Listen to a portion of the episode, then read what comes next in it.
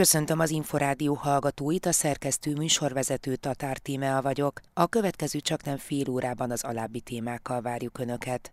2022 Kopp Mária emlékéve volt. Az orvos-pszichológus már egyetemista korában lefektette életműve alapjait. Ő azon gondolkozott végig, hogy, hogy hol van az orvostudományban a lélek. Ő úgy érezte, és úgy gondolta, hogy nagyon szorosan összefügg a fizikai és a lelki állapotunk. Emni konferenciával, kiadványokkal, szépirodalmi pályázattal is emlékezett névadójára a Kopp Mária Intézet. Ő mondta ki Magyarországon először azt a mondatot, hogy szülessenek meg a vágyott és tervezett gyermekek, és talán mondhatom azt, hogy ő volt a magyar lelki állapot legnagyobb kutatója és ismerője. A diplomás szülők hetente 10 órával több időt fordítanak gyermekükre, mint az alapfokú végzettséggel rendelkezők. Ezek a gyerekek könnyebben lesznek az iskolába taníthatók, a jövőbeli kereseti kapacitásukat is meg fogja növelni, és növelni fogja az ország nemzeti jövedelmét a jövőben. 2022-t Kopp Mária emlékkévé nyilvánította a kincs. A Szemmelweis Egyetem Magatartás Tudományi Intézete tudományos igazgató helyettesének, a Pszichológiai Tudományok Akadémiai doktorának életét lánya Skrapski Fruzsina segítségével idézzük fel. Édesanyám 1942-ben született itt Budapesten. Szülei mind a ketten művészettörténészek voltak, nagymamám meg nagypapám is. A nagypapám a fővárosi képtárnak volt az igazgatója, és hát anyukám volt az első gyerek, ugye utána neki még született hét testvére kommunisták szemében nem kívánatos személy volt a, ő, meg ugye az egész család, ezért gimnáziumba is nagyon nehezen került be. Végülis a Patrona Hungária egyházi iskola volt, ahol felvették ilyen kommunizmus által üldözött gyerekeket is. Aztán meg az orvosegyetemre jelentkezett, ahol háromszor nem vették föl maximum pontszámmal, de aztán volt egy olyan rektora az orvosegyetemnek, aki az utolsó pillanatban mégis fölvette, és végül is így került be anyukám az orvosegyetemre. Ő azon gondolkozott végig, hogy, hogy hol van az orvostudományban a lélek. Ő úgy érezte, és úgy gondolta, hogy nagyon szorosan összefügg a fizikai és a lelki állapotunk. Orvos egyetem után elvégezte a pszichológus kart is, majd a rendszerváltás után megalapította a Magatartás Tudományi Intézetet a Orvos Egyetemen. Apukám meg ugye Skrapszki Árpád, akivel együtt dolgozott egész életében. Anyukám mindig azt mondta, hogy nekik közös agyuk van. Apukám ő informatikus, mérnök, majd szociológus lett, és a 80-as években felmérték a magyarok fizikai és lelki állapotát. Ez volt a hungarosztali kutatás, ami aztán a 90-es években vagy 5-6-szor megismételtek. Ilyen szintű és ilyen nagy kutatás az egyébként a világon is egyedülálló és nagyon különleges, de ami még nagyon különleges volt benne, hogy egyszerre vizsgálták az emberek lelki és fizikai állapotát. Például olyanokat találtak, hogy a házasság, a jó házasság nagyon komoly egészségvédő faktor, vagy hogy a férfiak számára a gyerek és a gyerekkel való foglalkozás az az egyik legkomolyabb egészségvédő faktor, vagy hogy a ha a nő elégedetlen a család anyagi helyzetével, abban a férfi belehalt. Ami még érdekes, hogy kifejezetten vizsgálták azt, hogy aki úgy gondolja, hogy van értelme az életének, függetlenül attól, hogy vallásos vagy nem vallásos, azok a legegészségesebbek. Tehát ilyen nagyon érdekes kutatási eredményeket hoztak ki. Skrapski Fruzsinát az édesanyja Kopp Mária által életre hívott három királyfi, három királylány mozgalom elnökét hallották. Sétány nevezel Kopmáriáról Normafán a hegyvidéki önkormányzat, de 2022-ben emlékkonferenciával, kiadványokkal, kutatásokkal, szépirodalmi és tudományos pályázattal is emlékezett névadójára a Kopmária Intézet. Erről beszélgettünk Fűrész Tündével, a kincs elnökével. Idén január 14-én lett volna Kopmária 80 éves, és április 3-án volt halálának a tizedik évfordulója. Kopmária volt az, aki a népesedési kerekasztal alapítójaként nagyon sokat beszélt arról, hogy a népesedési problémákkal aktívan kell foglalkozni. Ő mondta ki Magyarországon először azt a mondatot, hogy szülessenek meg a vágyott és tervezett gyermekek, és talán mondhatom azt, hogy ő volt a magyar lelki állapot legnagyobb kutatója és ismerője. Úgyhogy ezen alkalomból, hogy a születésünk 80. illetve halálának 10. évfordulója volt 2022-ben, meghirdettük a Kóp Mária emlékévet, amelynek keretében számos program valósult meg, illetve számos kiadványt jelentettünk meg az ő munkásságához kapcsolódóan. Milyen eseményeken idézték meg Kóp Mária munkásságát, illetve hát azt az örökséget, amivel tudnak a mai napig élni? Január 14-én egy emlékkonferenciával indítottunk, ezen részt vett egyébként a Szemelvesz Egyetem rektora is, hiszen Kop Mária Szemelvesz Egyetem Magatartástudományi Intézetének volt az alapítója, és évtizedeken keresztül a vezetője is. 2021-ben elvégeztük a hungarosztadi kutatást, amely a magyarok lelki állapotát tárja föl, és ennek a kutatásnak az előzetes eredményeit mutattuk be a nyitókonferencián, és jövő év elején pedig a részletes, hosszú tanulmánykötetet fogjuk bemutatni, amely már mélységében elemezte azokat az eredményeket, amiket kaptunk. Emellett indítottunk egy szép irodalmi és egy tudományos pályázatot is, közös kincseink, családközösség, lelki egészség címmel, és hát nagy örömünkre nagyon sokan, több száz pályázat érkezett. Alapvetően ezeknek az írásoknak a boldogságkeresés útja és útvesztői című Kop Mária és férje Skrapszki Árpád által jegyzett könyvéhez kellett kapcsolódniuk, és hát nagyon szép írásokat kaptunk, nagyon ünnepélyes volt maga a díjátadó is. Ezen kívül a nyár folyamán számos fesztiválon részt vett az intézetünk, a Kincs, és ott egy vándorkiállítása mutattuk be Kop Mária munkásságát, azokat a mondatokat, amelyek a mai napig nagyon aktuálisak, és amelyek útmutatóul szolgálhatnak sokaknak. Ilyen például az, hogy a családnak milyen jelentős az egészségvédő hatása, vagy hogy az érett személyiség dicséri a társát, vagy az, hogy a boldogság az nem, nem egy állapot, hanem egy aktivitás, a célok felé való tartás, és hát az, hogy a gyermekvállalása a legfontosabb befektetés a jövőbe. Ezeket az üzeneteket igyekeztünk közvetíteni a különféle nyári fesztiválokon. Majd jött a ősz, amikor pedig egy másik orvosnőre is emlékeztünk, méghozzá Hugonnai Vilmára, aki pedig 2022-ben száz éve, hogy meghalt. Kettőjük munkásságáról több konferencia, több esemény is megvalósult, hiszen Hugonnai Vilma első magyar orvosnőként ugyanúgy nagyon sokat tett a magyarok testi lelki egészségért, mint hogy Kop Mária is elsősorban ugye a magyarok lelki egészségéért. Ami nagy öröm számunkra, hogy a kincs kezdeményezésére a hegyvidéki önkormányzat a Normafánál egy sétányt nevezel Kop Máriáról, tehát most már nem csak áttételesen, de ténylegesen is sokan tudnak Kop Mária útján járni majd ezen a sétányon is. Mondhatjuk azt, hogy Kop Máriának olyan elévülhetetlen megállapításai voltak, amelyek tulajdonképpen a mai családpolitikát is meghatározzák, most nem kifejezetten politikai síkon, hanem mondjuk civil síkon is. Igen, a népesedési kerekasztal számos olyan javaslatot tett, amelyek utána a családpolitikában megvalósultak, gondoljunk akár a családi típusú adózásra, vagy a gyermekgondozási ellátások rugalmassá tételére, az otthonteremtésre. Ezekkel kapcsolatban már korábban, már 2010 előtt megfogalmazottak javaslatok, és 2010 után a kormányzat ezeket fokozatosan meg is valósította. És hát tulajdonképpen ez az ikonikus mondat, hogy szülessenek meg a kívánt és tervezett gyermekek, ez pedig mondhatjuk azt, hogy valamennyire a magyar családpolitika jelmondatává is vált, hiszen az a cél, hogy azok a gyermekek, akikre valóban vágyódnak, ők megszülessenek, tudjuk, hogy Magyarországon átlagosan kettőnél több gyermekben gondolkoznak a családok, és hogyha ezek a vágyott gyermekek meg tudnak születni, az a népesedési szempontból is,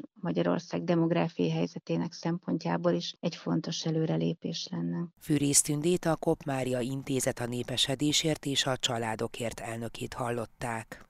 Családi Hét. Az Inforádió család és ifjúságügyi magazin műsora. Egy diplomás szülőpár hetente 10, vagyis évente 500 órával több időt fordít a gyermekére, mint az alapfokú végzettséggel rendelkező szülők. Ezzel párhuzamosan az anyagi ráfordításban is jelentős a különbség, míg a közifokú végzettséggel bíró szülők évente 95 ezer, a diplomások csak nem fél millió forintot fordítanak gyermekükre. A frissen publikált Idő és pénz a gyermeknevelésben Magyarországon című tanulmány részleteiről az egyik szerkesztővel, Kertesi Gábor közgazdásszal beszélgettünk. A KSH időmérleg felméréseiből és háztartási költségvetési adatfelvételeiből dolgoztunk. Mi a rendszerváltás utáni időszak adatfelvételeit használtuk a 90-es évek elejétől 2010-ig. Időmérleg felméréseket a KSH 10 évenként csinál, és eredetileg 2020-ra tervez elkezdték az új adatfelvétel, de az a koronavírus járvány miatt elmaradt, majd csak 2023-ban lesz ilyen, és ezért a háztatási költségvetési felvételekből származó adatokat is csak 2010-ig használtuk. Különböző társadalmi hátterű családok mennyi erőforrást, időt és pénzt áldoznak a saját gyerekeikre, és ha ezekből az idő és pénzbeli ráfordításokból most különösképpen leválogatjuk azokat a ráfordításokat, amelyekről tudjuk a nemzetközi szakirodalom alapján, hogy ezek jelentős mértékben mértékben hozzájárulnak a gyerekeknek a kognitív és érzelmi fejlődéséhez, azokat a jártasságokat és készségeket erőteljesen fejlesztik, amelyekre majd az iskola jelentősen támaszkodni fog, akkor ez egy jelentős társadalmi probléma, mert ebből a két komponensből tevődik össze az a dolog, ami aztán később ezeknek a fiataloknak a tudásába megtestesül, amit a munkaerőpiac használni fog. Tehát mennyivel több időt és pénzt és erőforrást áldoznak a saját gyerekeikre a család közegén belül a családok, ez jelentős mértékben fogja majd befolyásolni a jövőbeli társadalmi egyenlőtlenségeket. Mit állapított meg a tanulmány? Milyen összefüggés van az iskolai végzettség, illetve hát egy-egy család anyagi háttere és a ráfordítások között? Nagyon jelentősek ezek a különbségek. Azt látjuk, hogy hetente az anyák, a legiskolázottat, a diplomás anyák, azok négy órával többet fognak fordítani a gyerekeikre, az apák öt órával, és mondjuk megnézzük egy olyan családra, ahol mind az apa, mind az anya a diplomás, és összevetjük egy olyan családdal, ahol az anya is, meg az apa is csak alapfokú végzettségű, akkor heti tíz órával több időráfordítás jön ki a diplomás család javára. Na most, hogyha az ember ezt mondjuk egy egész évre kivetíti, akkor ez már egy éves perspektívában a különbség az 500 órát tesz ki a diplomás házaspár javára, és hogyha még ezt is megpróbáljuk egy kicsit mindennapi élet mértékeivel mérni, ez körülbelül annyit jelent, mint hogyha egy ilyen kétgyerekes diplomás család évente két-három heti öt alkalommal külön angolra, matekra, informatikára, vagy valami művészeti foglalkozásra járatná a hét minden munkanapján a gyerekét kilenc hónapon keresztül. Na most, hogyha az ember ezt elgondolja, akkor képes felfogni, hogy ez milyen mennyiségű tudás és jártas lakosság többletet eredményez a szegényebbekhez képest. Most nem csak időben mértük meg ezt, hanem pénzben is, az pedig évente körülbelül fél millió forint közvetlen pénzbeli ráfordítás jelent olyan eszközökre, tárgyakra, szolgáltatásokra, amelyek közvetlenül képesek a gyerekek tudását, képességeit befolyásolni. A tanulmányban a ráfordítások között említenek például olyanokat, hogy meseolvasás, vagy társasjátékozás, kirándulás, nyaralás, családi nyaralás, az otthoni könyvek száma, vagy otthoni hangszer. Na most azért ezek közül nem mindegyik az, ami feltétlenül komoly anyagi terhet jelentene egy-egy család számára. Tehát itt inkább arról, vagy arról is lehet szó, hogy mi az, ami egy alacsonyabb iskolai végzettséggel rendelkező család életvitelében általában szerepel is, más dolgok szerepelnek egy felsőfokú képzettséggel rendelkező szülőpáros életvitelében? A legnagyobb tétel a pénzbeli ráfordításoknál azok az informatikai eszközök. Ez az egyik nagy tétel, a másik nagy tétel tétel pedig a nyaralások. Mind a kettőben nagyon jelentős. Tehát az összes pénzbeli, ráfordításbeli lemaradásnak több mint a kétharmada ebből a két. Meg még van egy harmadik tétel, az oktatási jellegű szolgáltatások igénybevétele, tehát külön órák díjáinak megfizetése. Tehát ezekben jelentősek az anyagi különbségek mesélésnek is van komplementer anyagi ráfordítása, könyvet vagy mesekönyvet kell venni, és hát azt tudjuk, hogy a szegényeknél nem nagyon van mesekönyv. Igen, de hát például mondjuk egy együttfűzéshez, vagy egy rajzoláshoz nem kellenek olyan hatalmas anyagi áldozatok. Nem, nem, nem, nem, nem. Ahhoz az a tudás kell, hogy ez a gyereknek hasznos. Itt nem csak arról van szó, hogy egyrészt kellemes együtt ilyen tevékenységeket folytatni a szülőknek a gyerekekkel, másrészt pedig a gyereknek pedig a fejlődéséhez hozzájárulnak ezek a közös tevékenységek. Ezek nagyon fontos részei. Például, hogyha az ember külön megnézi apákra és anyákra, hogy ezekben a közös tevékenységekben mekkora különbségek vannak iskolázatlan és magasan iskolázott apák között, mondjuk egy 3-6 éves gyerek esetében ez a heti 8 órát is eléri. Apáknál ez a különbség a diplomások javára. Hát ebben nyilván vannak eh, életmódbeli, meg eh, olyan, olyan dolgok is, hogy a diplomás szülők jobban ismerik a gyereknevelés szükségleteit, és ennek megfelelően inkább alkalmazzák ezt az úgynevezett tudatos és összehangolt viselkedés, nevelési viselkedési gyakorlatot. Tehát nyilván vannak ebben viselkedési komponensek, nem minden csak a pénztől függ. Arra rámutatott-e a tanulmány, hogy mivel töltik azok a szülők az idejüket, mire megy el az idejük, hogyha nem a gyermekükre fordítják, vagy pedig az, hogy a, azok a szülők, akik kifejezetten sok időt töltenek a gyerekükkel, honnan veszik el? Azt az időt? Ez egy nagyon jó kérdés. A szegények vagy a iskolázatlanabbak azok aránytalanul sokkal több időt töltenek háztartási munkával. Diplomás szülők meg kevesebb a háztartási munkaráfordításuk, mert ezeket részben ki tudják váltani megfizetett szolgáltatásokkal. De ezen felül is el lehet mondani, hogy a magasabb iskolázottságúak azok a saját szabadidejük rovására is növelik a gyerekekkel közösen eltöltött időt, és a gyereknevelési ráfordításokat. Mi kell vajon ahhoz, hogy ez a helyzet változzon? Jobb anyagi körülmények, vagy inkább szemléletváltás? Ez egy nagyon komplex kérdés. Elmondom a saját narratívámat, a saját válaszomat. Érdemes ezt a kérdést nem csak mikro, tehát egyéni szinten föltenni, hanem makro össztársadalmi agregációs szinten. Tehát mi kell ahhoz, hogy minél több olyan szülé legyen össztársadalmi szinten, amely sokkal több időt szán a gyerekére, mert hogy ez majd meg fog térülni az egész ország országnak, most ha elgondoljuk azt, hogy mondjuk egy diplomás szülő, most csak maradjunk csak az időráfordításnál, szülőpár, anya-apa mind a kettő diplomás, 500 órával több időt tölt, mint két alapfokú, vagy most egy még jobb kísérletet folytassunk le, egy középfokú szülőpárral hasonlítsuk össze, akkor nem 500 óra a különbség a diplomásoknak, nem 350 óra. Az is nagyon sok. De hogyha ezt a 350 órára azt mondjuk, hogy mi lenne, hogyha az országban 10 év perspektívájával nem annyi diplomás szülőpár lenne, hanem mondjuk tízezerrel több, akkor ezek az órák már több százezer órányira agregálódnak föl, és a hozzátartozó többlet pénzbeli ráfordítások meg sok-sok milliárd forinttal. Ez körülbelül olyan,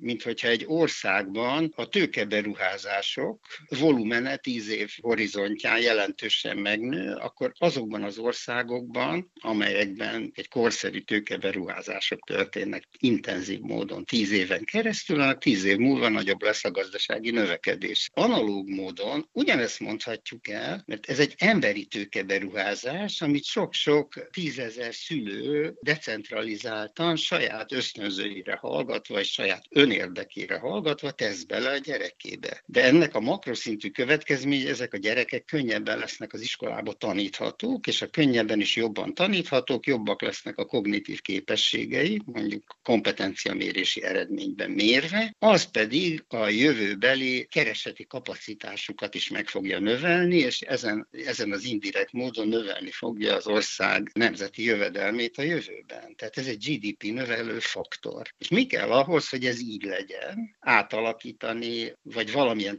politikával mikroszinten megpróbálni befolyásolni a nevelési gyakorlatát azoknak a családoknak, kevesebb időt töltenek, és kevésbé hatékonyan nevelik a gyerekeiket. Hát ez egy nagyon nehéz ügy, és valószínűleg lehet ilyen politikai programokat kitalálni, de nem vagyok róla mélyen meggyőződve, hogy ez a legcélra vezetőbb út. És lehetséges, hogy egy sokkal célra vezetőbb út egy erőteljes oktatási expanziót lefolytatni, folytatni, és ezzel elérni azt, hogy a társadalomban minél több iskolázott ember legyen, aki fiatal szülőként majd ezt az intenzív, tudatos és összehangolt nevelési gyakorlatot fogja folytatni, és többet fog ráfordítani a gyerekére, mint abban az esetben, hogyha ő egy alacsonyabb iskolázottsággal zárja le az iskolai pályafutását. Na most ezt, ha az ember megnézi, akkor azt látja, hogy ebben Magyarország a 2010-es években elképesztő ilyen veszteséget szenvedett el, mert hiszen Magyarországon valahol 2000-es évek vége felé, a nagy válság után megállt a felsőfokú oktatási expanzió, és tíz éven keresztül majdnem azon a szinten bocsájtott ki a közoktatás és a felsőoktatás diplomás fiatalokat. Gyakorlatilag a 25-30 34 éves korosztályban 30 százalék környékén stabilizálódott, megállt, és stagnál majdnem egy évtizede a frissen felsőfokú végzettséggel kilépőknek az aránya, ami Európai Uniós összehasonlításban egy 10-20 százalékos lemaradást jelent. Tehát lehetséges, hogy a legegyszerűbben úgy lehetne ezt a családi ráfordítási töbletet elérni, hogy egyszerűen támaszkodni az iskolázottabb szülőknek arra a saját önérdekére és ösztönzőire támaszkodó viselkedésére, hogy ők többet tesznek bele a gyerekükbe, és ez jó neki, jó a gyereküknek, de jó össztársadalmilag is, mert több lesz az, össztársadalmi emberi tőke, amire támaszkodva az iskola rendszer többet fog majd tudni kihozni ezekből a gyerekekből, és az majd meg fog jelenni majd